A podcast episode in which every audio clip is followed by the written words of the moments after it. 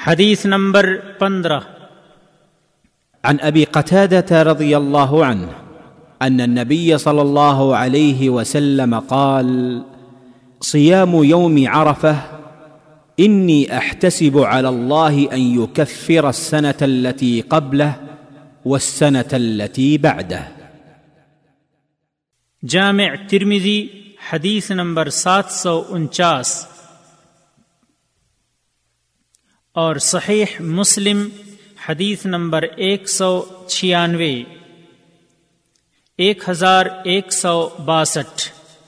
حدیث کے الفاظ ترمزی کے ہیں اور امام ترمزی نے فرمایا کہ یہ حدیث حسن ہے اور علامہ البانی رحمہ اللہ نے اس حدیث کو صحیح قرار دیا ہے۔ عرفہ کے دن روزہ رکھنے کی فضیلت۔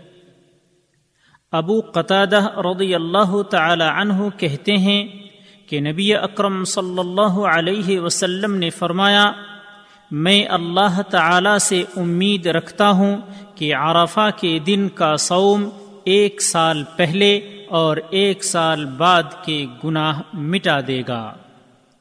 فوائد نمبر ایک اس حدیث میں عرفہ کے دن غیر حاجیوں کے لیے روزہ رکھنے کی ترغیب ہے۔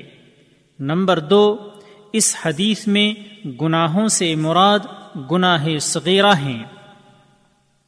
کیونکہ کبیرہ گناہ سچی توبہ سے معاف ہوتے ہیں۔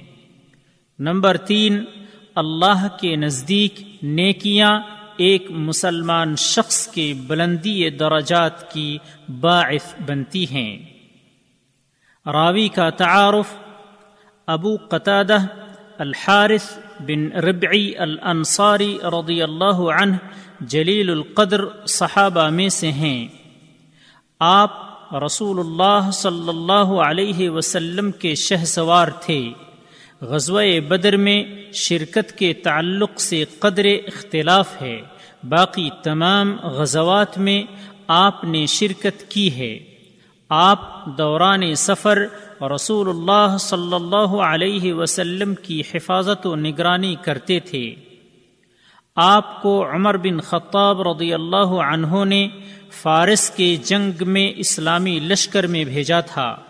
آپ نے اپنے ہاتھوں ان کے بادشاہ کا قتل کیا۔ آپ کی تاریخ اور مقام وفات کے بارے میں قدر اختلاف ہے۔ ایک قول کے مطابق، علی رضی اللہ عنہ کے دور خلافت میں آپ کی وفات کوفہ میں سن اڑتیس ہجری میں ہوئی۔ جبکہ دوسرے قول کے مطابق سن چون ہجری میں آپ کا انتقال ہوا اور آپ کی نماز جنازہ علی رضی اللہ تعالی عنہ نے پڑھائی۔